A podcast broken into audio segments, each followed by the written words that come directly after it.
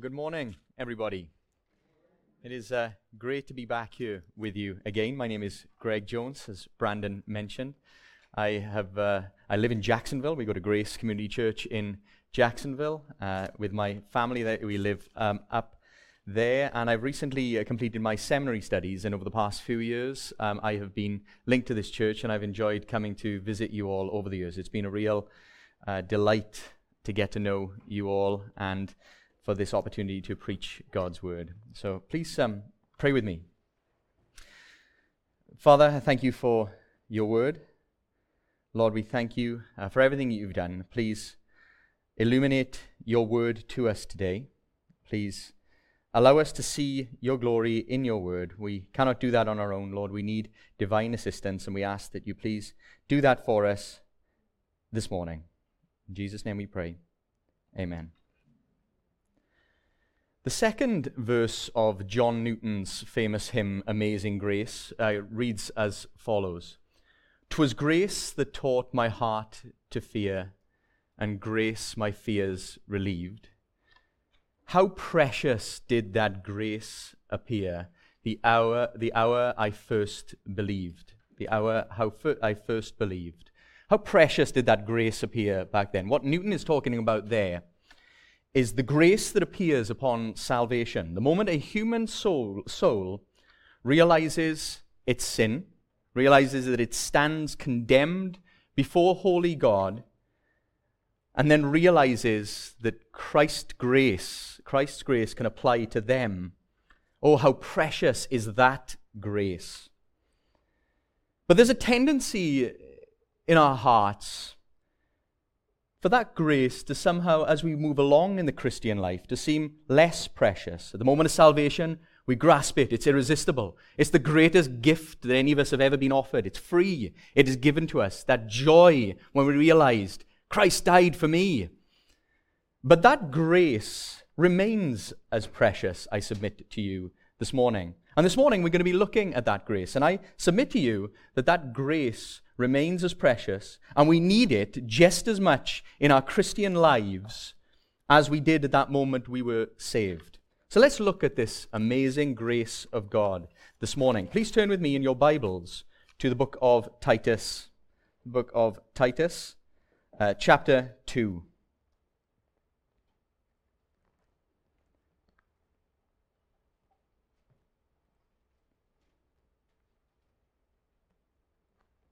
Titus chapter 2. We are going to be focusing in on verses 11 and 12 this morning. But I'm going to read the whole chapter just for some context. Titus chapter 2. But as for you, speak the things which are fitting for sound doctrine. Older men are to be temperate, dignified, sensible, sound in faith, in love, in perseverance. Older women likewise are to be reverent in their behavior, not malicious gossips, nor enslaved to much wine, teaching what is good, so that they may encourage young women to love their husbands, to love their children, to be sensible, pure, working at home, kind, being subject to their own husbands, so that the word of God will not be dishonored. Likewise, urge the young men to be sensible. In all things, show yourself to be an example of good deeds, with purity in doctrine, dignified, sound in speech, which is beyond reproach, so that, oppo- so that the opponent will be put to shame, having nothing bad to say about us. Urge bond slaves to be subject to their own masters in everything, to be well pleasing, not argumentative, not pilfering, but showing all good faith, so that they will adorn the doctrine of God our Saviour in every respect. For the grace of God has appeared, bringing salvation to all men, instructing us to deny ungodliness and worldly desires, and to live sensibly, righteously, and godly in the present age, looking for the blessed hope and the appearing of the glory of our great God and Saviour, Christ Jesus, who gave himself for us to redeem us from every lawless deed and to purify for himself a people for his own possession, zealous for good deeds. These things speak and exhort and reprove with all authority. Let no one regard you. Let no one disregard you. You see, in the middle of this, ver- this section on instruction, grace appears. There is command after command. Indeed, the book of Titus is filled with commands. In some of your Bibles, this may be covered in two or three pages, yet there are over 50 commands in the book of Titus. But in the middle of this section, grace appears. Grace appears. In this middle of this section about godliness and godly living, grace comes in. And this morning, I'm going to be looking at verses 11 and 12 with you. I'm going to be looking at two truths about the relationship between grace and godliness. Verse 11, we're going to look at grace being the foundation of godliness. Then we're going to move to verse 12. Grace is the power behind godliness. Let's look at this grace of God that appears in verse um, 11, first of all. The, the text reads For the grace of God has appeared, bringing salvation to all men. Now, there is a bounty of information that we can find out about the grace of God in these two texts. In this verse, there are five things that is told to us about the grace of God. Five things that, that uh, uh information that's given to us about this blessed attribute. The first thing gives us the reason why this verse is included here. The first word uh, that gives us information about the grace of God is the word for. The word for. Now, this, another way of saying this is because. This is the cause of how these people are to live out these commands. When there's a for, you know that it's related to something else. And this gives us indeed the cause. You know, Paul could have left out verse 11 he could have just given us the list of instructions and told us the things to do, but he doesn't. He tells us the cause of how we live these instructions out. He says, For the grace of God has appeared. Secondly, let's look at this phrase, the grace of God. Grace, first of all, is unmerited favor. Unmerited favor. It's getting something that we don't deserve. That's the meaning of grace. And but this this grace, we're told, is God's grace. You know, we often talk about grace, giving grace to one another, and that's good and right. As Christians, we've been forgiven of so much. We give grace to each other. But we're all sinful human beings. But this grace, this grace, my dear friends, is in a category of its own. This is God's grace. It's the possession, if you will, of God. Keep that in mind as we look at grace. This is God's possession. Next, we find out that for the grace of God has appeared. So, this grace that's the possession of God has appeared. What, what, does that mean? What does it mean that it has appeared? Well, it doesn't mean that this is the first intervention of grace into human history. Grace has always been the way people have been saved. It's by grace. In the Old Testament, people were saved by grace through faith, as Brandon read this morning. By grace. That, that hasn't changed. So this isn't talking about the first intervention of grace into human history. But thinking about the Old Testament, they had different degrees of knowledge about this grace and this faith. You think of Adam and Eve, for example. They were there in the garden when God promised to crush the skull of the serpent the, through the seed of the woman. They would have heard those words from God. They may not have understood who that seed is or what that looks like, but nevertheless, it was going to be a grace of God to give that to them in the garden. But they didn't really know the workings out of that. Look, for example, at some of the elect Jews. What did they know about this? Well, we now look back at the Old Testament and we see that things like Isaiah 53, we're told that the suffering servant would cause, the Lord would cause our iniquity to fall on this suffering servant. So the picture is getting clearer. So there may have been elect Jews who had a better idea. It's difficult to think back about what people knew. We see it now clearly. But how much did they know? It's all there. So you've got Adam and Eve, you've got some of, of, the Jewish people who knew their word, knew how this would work, work out. But then you think to yourself, what about people like the people who lived in Nineveh? Nineveh had a revival under the preaching of Jonah. And you ask yourself, how much did they know about the grace of God?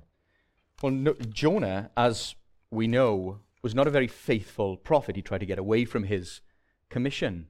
Eventually, God, in the way that we all know, gets him to Nineveh. How much information did Jonah give to the people of Nineveh? Well, he says this in Jonah 3 4. Yet 40 days and Nineveh will be overthrown. Jonah began to walk through the city one day's walk, and he was saying that. Yet 40 days and Nineveh will be overthrown. That's it. That's it. The text doesn't give us any more information about that. I actually think he did say more stuff, but knowing Jonah and what we know about Jonah, I don't think it was a lot more. That's what he gave them. But get this. Then the people of Nineveh believed in God. There's the faith that is sourced out of the grace of God, and there's their faith. The people in Nineveh believed in God. They had faith. I can say that with certainty because Christ tells the Pharisees, the men of Nineveh will stand up with this generation at the judgment and will condemn it. So they will be in glory and they will stand against the people of this generation. How much did they know? Not what we know now, but they knew enough. They knew that this comes, they knew they had a problem. They knew that they needed to repent, and they did repent. They knew this comes from God, the only one who can give, forgive sin, and they believed in God. But Jesus says to the Pharisees that the people of Nineveh will, will condemn them. Why is that? Well, this gives us the key to the meaning of the appearing. You see, this appearing is none other than the incarnation, the appearance of Christ into the world in the flesh. That's this appearing. Listen to John. And the Word became flesh and dwelt among us. And we saw his glory, glory as the only begotten from the Father. And get this full of grace and truth. Full of grace and truth. The revelation of God's grace into the world through Christ. Full of grace and truth. And then John says later, a couple of verses later, for of his fullness we have all received what? Grace upon grace. Grace upon grace. So this appearance is Christ coming in the flesh into the world. That's what's meant. And then we move on in the text. And one more point on that. That's what makes the rejection of the Pharisees and the scribes and that generation that Jesus talks about so egregious. You see the people of Nineveh with limited information, they believed. And then you have God Himself, full of grace and truth, coming into the world. And they rejected Him. They rejected Him. This full revelation of God's grace. But let me, let me not stop there. That's what makes rejection of Christ today egregious. We have this full revelation of God. We have God, the Holy Spirit, dwelling among in uh, the world. And it, we are anyone rejecting Christ is in the same category as the Pharisees, and scribes, and the men of Nineveh will rise up who believed and had faith and, and, and accepted the gift of God's grace. They'll be condemned also. So, this grace is the cause of our obedience, it's the possession of God, and it's appeared in the world through Christ. Moving along in our text, it also then says that it brings salvation. Brings salvation. We read earlier Ephesians 2:8. I'm not going to stay here long, but I just want to get a couple of terms clear for us. For by grace you have been saved through faith, and that not of yourselves is the gift of God. Let's look at these by grace and through faith. The by grace connotes again the source. This is, this is, the, the, this is where grace comes from. We're not saved. Our, our, our faith, our, us being saved, is not, is not sourced in our faith. That's the means. That's the way that it gets to us. We have faith. But the source of, our, of, of us being saved is the grace of God. By grace, and the means there is through faith. That's the, the means of grace. That's how it gets to us. But I, I want to point out there again that this grace belongs to God. It's the source, it's the origin, it's the cause of our salvation. This is powerful stuff. This is so powerful, it gives life to the dead, for you are dead in your trespasses and sins. This grace is powerful stuff. It's the possession of God, and it gives us nothing other than a spiritual resurrection life from the dead. It can create life from dead people, like we are all spiritually dead when we are born into Adam. This grace is powerful stuff. So it brings salvation. And then we're told it goes to all men in the NASB, all people in the ESV. What's this about then? Is this, says someone, is this universalism? Is this saying that everyone's going to be saved uh, in the end? Universalism is the idea that says everyone's saved uh, regardless of their life, regardless of repentance and faith. And you have to ignore a lot of the Bible to believe that. But somebody says, is this universalism here? What is meant by the word all men? Well, the answer is in the context, as it often is.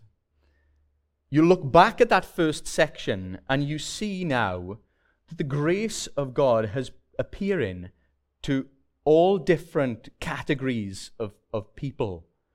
Look at what the, the, the four categories that are mentioned in the section beforehand we have uh, older men, we have older women, younger men, and slaves. And I'd say there's probably a fifth category there, not directly addressed, but younger women are to obey that command taught to them by the older women. So there we have five categories of people. All men is talking that now the grace of God is appearing to all sorts of people. It's not only appearing to Jews, it's Jew and Gentile. It's old and young. It's man and woman. It's slave and free. The grace of God is appearing to everyone. That's what Christ brought into the world, full of grace and truth. And now it's going to everyone. This grace of God is appearing to all men. As Galatians 3:28 says, there's neither Jew nor Greek, slave or free, male or female. You're all one in Jesus Christ, talking about how we're saved there. It's going to everyone. So, what do we learn then from verse 11 about grace? Well, we've learned that it forms the foundation of our, of our Christian life. It, it starts our Christian life, if you will. It's the cause of our obedience. It allows us to it's going to allow people to live in obedience. It's God's possession. It's appeared. It saves. And it is to all people. So we learn that. These fundamental concepts of grace in verse 11. But God doesn't stop there. Let's see what verse 12 says in our text. By instructing us to deny ungodliness and worldly desires, and to live sensibly, righteously, and godly in the present age. Grace doesn't stop there. It is the foundation, but it doesn't stop there. You see, God's grace is the power behind godliness, the power behind our lives.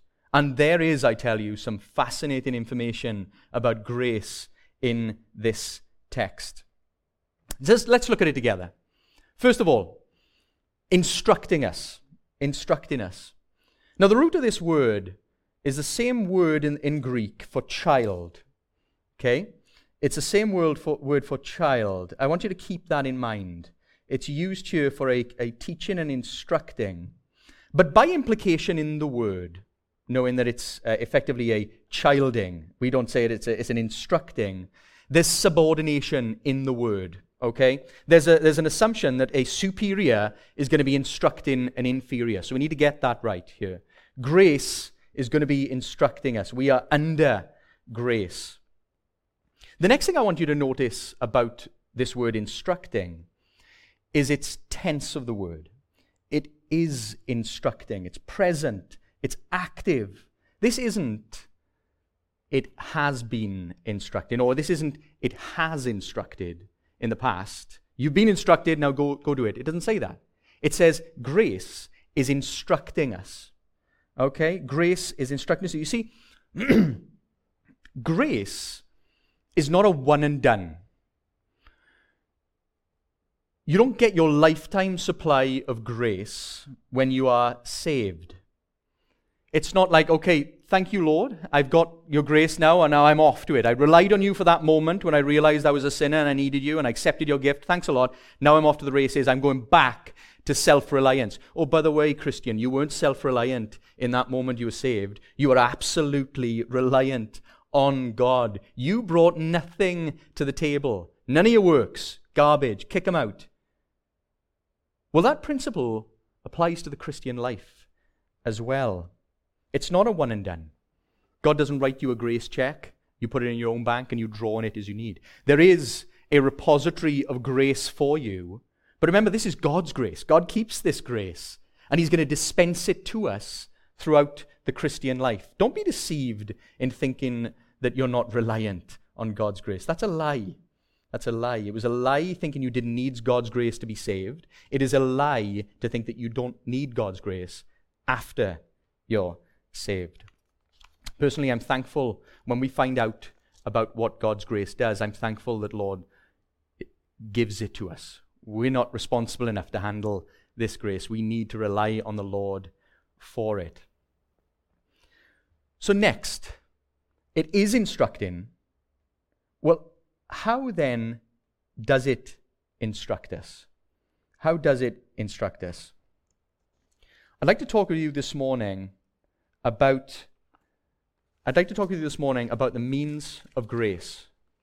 The, the means of grace. I'd like to understand that with you this morning. So we know that we're reliant on it. But how then does God dispense this grace to us in the Christian life? I, have, I want to start by telling you that the means of grace are the Holy Spirit and God's Word. The, whole, the means of grace are the Holy Spirit and God's Word. I'm going to talk about different aspects of how that plays out in our lives shortly, but I want to start there. This is divine stuff. This belongs to the Holy Spirit, it belongs to God, and He dispenses it to us. These are the infallible means of grace the Holy Spirit and the Word of God. And, and, honestly, I can't talk about them individually. I have to talk about them together. I can't tell you the Holy Spirit does this, check. God's Word does this. These, these blessed uh, gifts are, are, are, are intertwined. The Holy Spirit, you see, takes God's Word and uses it in our lives. One of the jobs of the Holy Spirit is making Christ known to us. He does that on salvation, but he continues to do that. And the Holy Spirit uses God's word. You cannot separate the Holy Spirit from the word, which, after all, the Holy Spirit inspired. So these are the infallible means of grace. As I go through these means of grace, I'm asking you some questions, and I want you guys to ask yourselves questions as well. I've made clear the power of God's grace and how we need it to be saved. We need it for our lives. But how are we using these means of grace. So let's just start with the Holy Spirit and, and God's Word. Are we walking by the Spirit? By walking, I mean, is it a lifestyle for us to walk in reliance, to live in reliance upon God's Holy Spirit? Are we in God's Word? Are we arming ourselves with God's Word so that the Holy Spirit can use it to give us grace that we need to live? Are we doing those things? Are we finding time to read God's word? Are we revolving our lives around God's word to study it and meditate upon it? We need to be doing that. And we need this grace. By the way, when we go through checklists, and I've established to you that this is essential for the lives, but I want to make one more point to you, and that's this. This is the key to joy in life. God's grace is the key to a joyful life an abundant life. This is what we need. This isn't something, this isn't a mechanical, yep, I've read. We need this for true joy in the Spirit. So we need these means of grace, and we need to be orienting our lives around them. So the means of grace, the Holy Spirit and God's Word. Then you start there. Then it plays itself out to a bit more practical things. A means of grace is, is the, the preaching of God's Word. The preaching of God's Word. When we come for the preaching of God's Word, are we ready to hear it? Are we in, I'm thankful that you guys are, you are in churches which values the Word of God. I am preaching to you all. I know you value the Word of God, but it's so important throughout your lives, wherever we go, that we are making sure we're in churches that value the Word of God that is going to be preached to us, with pastors who are faithfully going to preach. Then, so there's the preaching of the Word. There's the teaching of the Word also. Again, are you going to a church that is faithfully teaching the word. Are you teachable? Are you teachable? Are you going to be taught? Because if you're not teachable, you're not going to get this means of grace. So you must be teachable. So the Holy Spirit and God's Word, the means of grace, played out through preaching, teaching. It's also played out, sometimes in an, in a fallible way, through the fellowship that we have with each other. Ephesians 4:29. Listen to this. Let no unwholesome word proceed from your mouth, but only such a word as is good for edification, according to the need of the moment, so that it will give grace to those who hear. Give grace to those who hear. We can give grace to each other. Elsewhere, we find we can sing grace when we're singing to uh, one another in, uh, in church or elsewhere. Through our words, we can give grace. Now, I told you at the beginning that you have the Holy Spirit and God's words, the infallible means of grace. Now we're into areas where sometimes we have to be careful. This isn't perfect. When we say to speak to one another things, it's not perfect sometimes. We have to be graceful about those things. Nevertheless, it is a means of grace. And when we are speaking to one another, let's try to give grace. Let's make sure that our words are grounded in the scriptures so that the Holy Spirit can use those words to impact change. So there's fellowship that we have with one another. There's the church. There's also um, the church as well. The church is a means of grace through all the different activities of the church the preaching, the teaching, the singing, the fellowship. All in, is, the, is the organization that does those things by the way. There's, there's prayer. There's also prayer showing that reliance upon God, going to Him and asking Him. Always submitting to His will, but asking God through prayer. One more point under the, the activities of the means of grace through the church. One of the areas that's alluded to by this word instructing is there is a disciplinary aspect to this. There's a disciplinary aspect to it. I told you there was subordination. There's, it, it, it assumes that there is a, a superior instructing an inferior, but there's also an aspect of discipline. And I don't want us to overlook that. You know, in the Greek world, I don't think there was a debate in Greek schools as to whether there should be physical discipline of children in schools, or corporal punishment, as it's called. In the Greek world, I don't think that there were politicians wondering whether they should ban, ban parents from exercising corporal punishment in the, the home. Uh, so, one author puts it like this to talk about the Greek world into which this word is used and how they would have understood it. One author says, get this, education in the Greek world was so closely associated with whipping and beating the headstrong student that paideuein, which is our word, that instructing popularly designated corporal punishment just as well as what a modern, uh, as, just as well as what a modern would call education. So that's their understanding is there is a, a disciplinary aspect. Now I'm not advocating here schools, don't don't read into my comments. That's clearly the Bible says we must discipline our, our, our children in love always in control. But nevertheless, there is in this word a disciplining action um, that I want us to understand. Because that's grace as well. That's grace.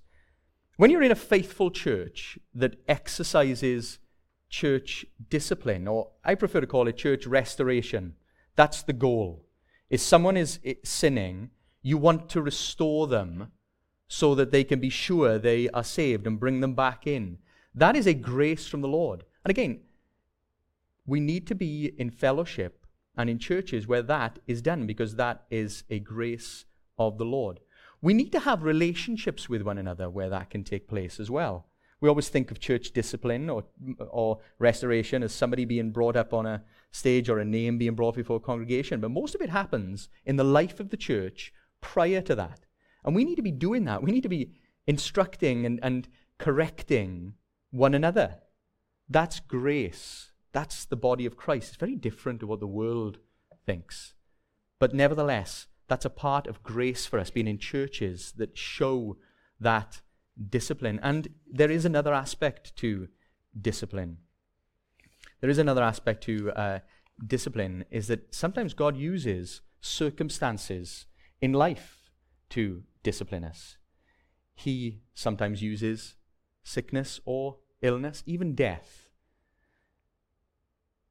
Just think in Corinth, where they were uh, abusing the Lord's table.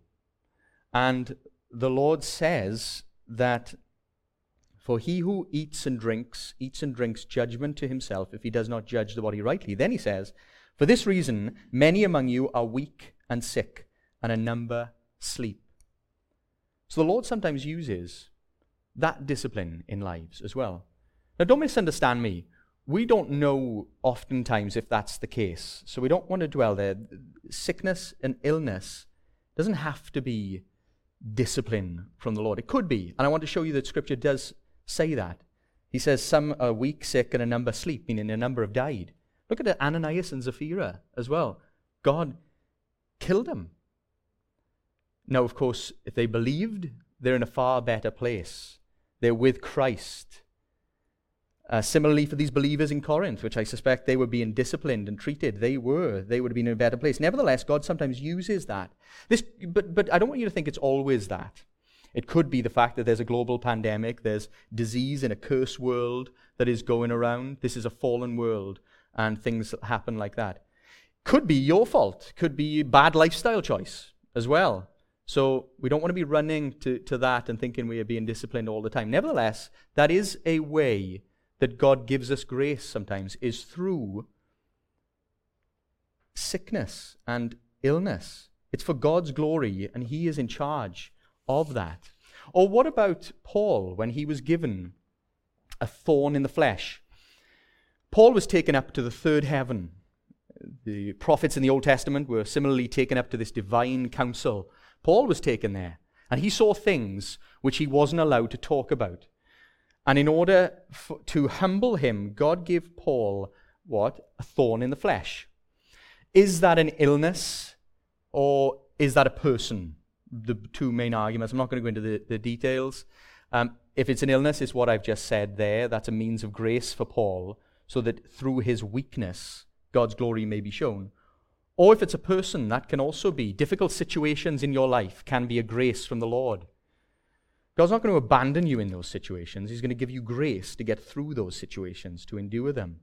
But it can also be that as well. That disciplining could be a difficult situation, a horrible boss, a tough friend, someone who is perhaps bullying you in some way, or whatever it looks like. God's grace is going to carry you through that, and we, we, we need it. It could be financial loss, it could be a loss of a job. God is also giving us grace through the circumstances of life as well. So, those are the means of grace. The Holy Spirit handling uh, with His Word this God's grace, giving it to us, but He gives us ways. And make sure we're opening our lives to those means of grace that He gives us. Because, Christian, you need it. And next we move to the purpose of this instructing. The purpose of uh, this instructing. uh, just a quick point about the verb um, that you to live. Let me uh, read it to you first of all. Instructing us to deny ungodliness and worldly desires and to live sensibly, righteously, and godly in the present age. That word to live um, doesn't mean you will live. We, we have a choice here. This isn't guaranteed, but we're called to live in this way. As we look at the rest of verse 12 here, I want to just um, define the terms. What is meant by ungodliness, worldly desires, put negatively, and then also sensibly, righteously, and godly in the present age. And I will have to summarize here, but put negatively, ungodliness and worldly desires. They are the things that characterize the world. If you want, they are like the deeds of the flesh. Briefly, Galatians gives it to us immorality, impurity, sensuality, idolatry, sorcery, enmities, strife, jealousy, outbursts of anger, disputes, dissensions, factions, envying, drunkenness, carousing, and things like these. There's many more. That's ungodliness. That's the ungodliness that Paul is talking here. That's how he puts it negatively. He starts off by giving us, don't live like that, deny that. And then he goes into a positive list where he says, sensibly, righteously, and godly. They really summarize, they should characterize the Christian life in the world.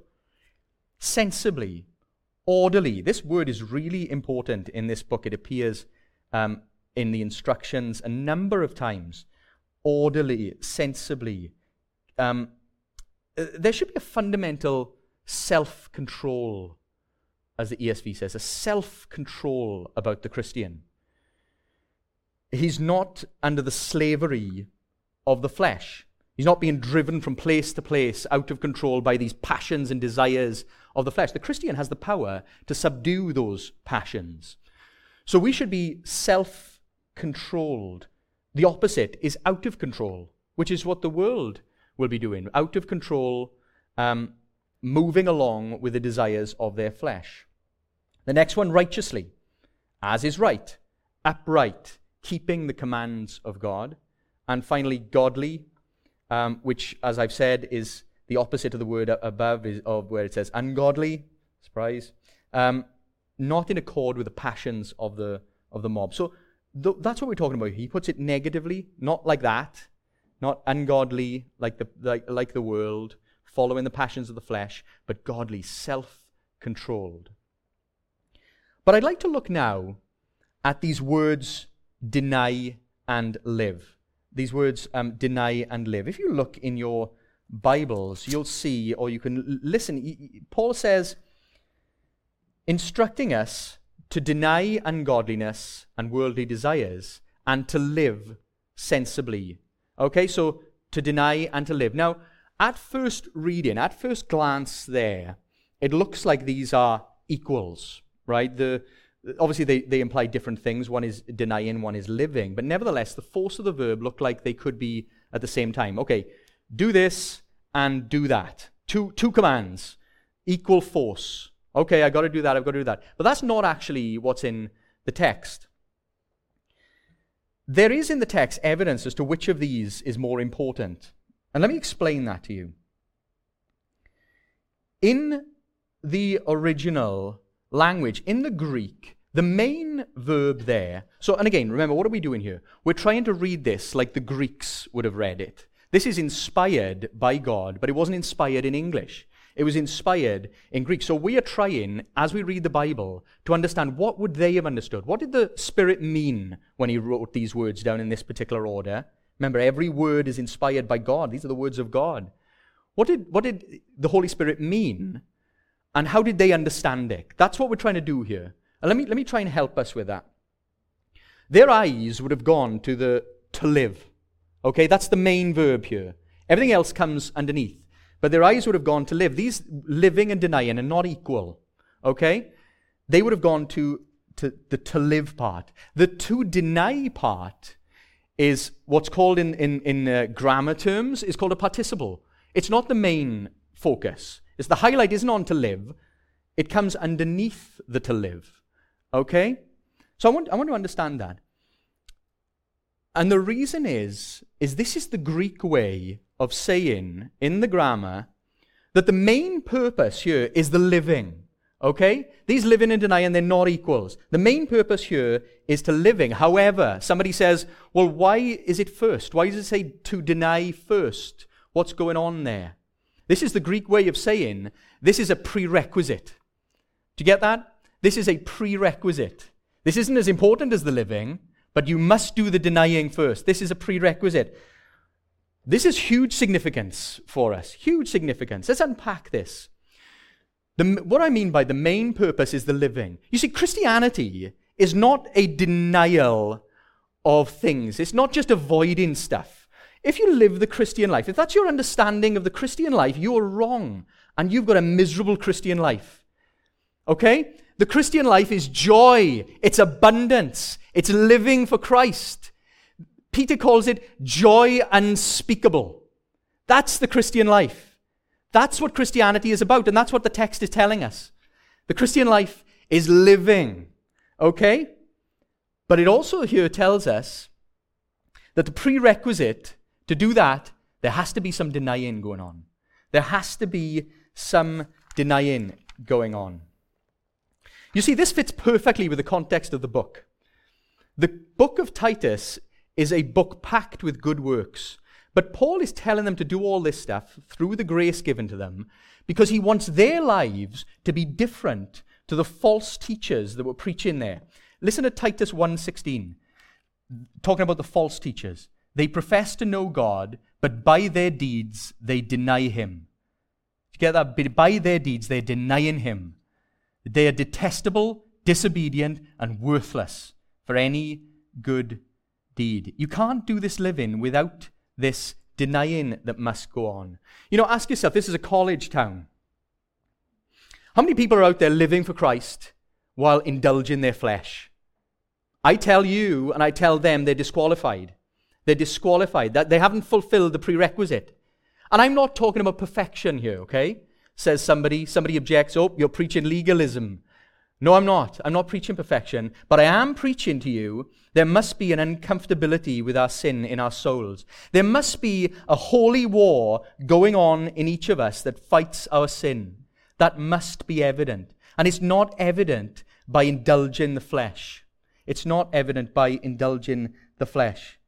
So that's the prerequisite. So, how then does this denying work? Well, you should know the answer to that by now. It's by grace. It's by grace. That's how we do the denying of it. By grace, and again, using the means of grace, the Spirit, a great verse on, on this denying, on this slaying of sin is Romans 8.13. If by the Spirit you put to death the deeds of the body, you shall live. Right. If by the Spirit, using the Spirit, you put to death, so you're engaged in this battle, okay? You put to death the deeds of the body. That's how it works. Now, this works differently from person to person, but there must be sin slaying going on in your life if you're a Christian. There must be sin slaying. Now, some people who've had years walking with Christ can look back and they may see sin in their life that was slayed immediately. How wonderful. Gone. Never to raise its head again, hopefully. If it does, it's not habitual like it used to be. It shouldn't be anyway. But there should be that sin slaying going on in the Christian life. But then says someone, well, what about those sins that persist a little bit into the Christian life, that take a bit longer to target? What's going on there? Let's think about that together, okay? What's going on in those persistent sins? Is there not enough grace to go around? May it never be. God's grace is infinite and abundant. It's not that. Is it because that particular sin is too powerful for the Holy Spirit? God Himself, the power of God, can slay any sin. It's greater than any power in the universe. It's not that. So what does that leave? It Leaves you. It Leaves you and it leaves me. There's the problem with those persistent sins. And this might be a hard truth for us to swallow here. But when there is that persistent sin, you must love that sin more than you love Christ. No, I don't, says someone. I love Christ more than anything. I, I do this. But there must be something that you love about that sin more than you love Christ if it's not being slayed and you're not making progress in sanctification. That's hard to understand. But remember, when we think, but that's, that's a conclusion. Because it's not the grace of God, that's abundant. It's not the Holy Spirit. There must be something in us. And remember, when we think that we don't, no, I love Christ more, sin is deceitful. Sin is deceitful. It deceives us into thinking we don't need saving grace. And it deceives us in our lives as well to thinking we don't need grace to start. But I'm telling you, there must be something in that sin that you love more than Christ if it's not being slayed and fought against and you're not winning. Use the Spirit, slay it, ask God for His help, ask God for His grace. You see, you can't do this without grace. You can't do this um, without grace. You could create a program for yourself. Uh, you could have a stepped program. You can try and legislate in your own life to defeat sin. It'll be bankrupt. It'll be hopeless. I'm not saying don't use your common sense and your wisdom to do things that help, but I'm just saying if you're relying on that to slay sin, it's not going to it's not going to help. You know, I'm reminded of, of a time, a curious period in, in British history. Um, Britain is known for having a royal family, and people know the Queen, they know the royal members of the family. Yet there was a time in British history where we didn't have a king. We actually got rid of the king in, in around 1640. Um, the king had uh, was it was largely a Protestant country at that time. King had Catholic sympathies and was fighting against Parliament, and eventually they beheaded Charles I. And then between uh, around you know, 1640 to 1660 in Britain, there, the Puritans came to the ascendancy, and you had this uh, godly group of men, our spiritual forefathers, and they were actually running Britain during that period. And we are thankful to those blessed people for their faith and what they give to us. But one area I think they got wrong is that the link between the church and the state they joined them together. They didn't really see them as separate. And as a result, they tried to legislate Christianity. And always wondered, how come we ended up with a king? Oh, how we got rid of the king? How come we ended up with a king 20 years later? Well, they tried to legislate Christianity, and it doesn't work. You can't legislate Christianity. Christianity is by grace, through faith. It's individual, it's not collective. And they did things like ban Christmas. Christmas, they saw it was a, time of revelry and a big drinking party. And in 1640, they, 1644, they banned Christmas. For that reason, they banned games on the Sabbath. They tried to legislate Christianity. In the end, people said, nope, not having it. They weren't saved. They didn't have it. You see, the point I'm making to you by telling you all this is they tried to legislate Christianity. You can't do it. You can't do it without grace. You will try and you will fail. These things have been tried. No, it must be done by grace. It must be done by grace. Finally, I just want to give some concluding thoughts here on, on grace that have comforted my soul as I've studied for this. The first is Isn't it comforting to know that whatever happens tomorrow, for the believer, the someone who has received grace, who has repented and believed, for the believer, that grace is going to be there for them. That grace is going to be there. Whatever c- uh, comes ahead, maybe it's something you're not looking forward to, something you're dreading, something that's coming up. Don't fear. God doesn't give us the grace, one and done. God's grace is going to be there for you, Christian. Use it, rely on it. We have no reason to be fear. The second thought is aren't we glad that God is not miserly with his grace? God wants to share his grace with us. It is infinite supply. He wants to give it us, give it to us. Ephesians 2 6 says, And raised us up with him and seated him in the heavenly places in Christ Jesus, so that in ages to come he might show what? The surpassing riches of his grace in kindness towards us in Christ Jesus. God wants to give us his grace. God is a generous God. This grace is in a category of its own. It's unique to our God, the true God, this loving kindness towards sinners. It is blessed. We need it. We must use it. I started with the verse from John Newton on amazing grace, about that saving grace. But the next verse actually talks about what we've been talking about that grace which persists in the Christian life, that empowers the Christian life. Listen to these words through many dangers, toils, and snares, I have already come. Tis grace has brought me safe thus far, and grace will lead me home. Marvelous, infinite, matchless grace. Let's rejoice in that. Let's pray. Oh, Father, we are so thankful for this grace, this gift from you to save us, this free gift to save us, but not that only, Lord, to sustain us, to carry us through the Christian life. Lord, forgive us when we don't rely on your grace. Forgive us that this grace somehow may have become less precious in our hearts. Lord, remind us through your word that we need this. It is joyful, it is the key to our lives that are pleasing to you, Father. Oh, please uh, put your word into our hearts so that we can understand this grace better, Lord. Rely on it and use it. And Lord, we look forward to that day where grace will lead us home. In Jesus' name we pray. Amen.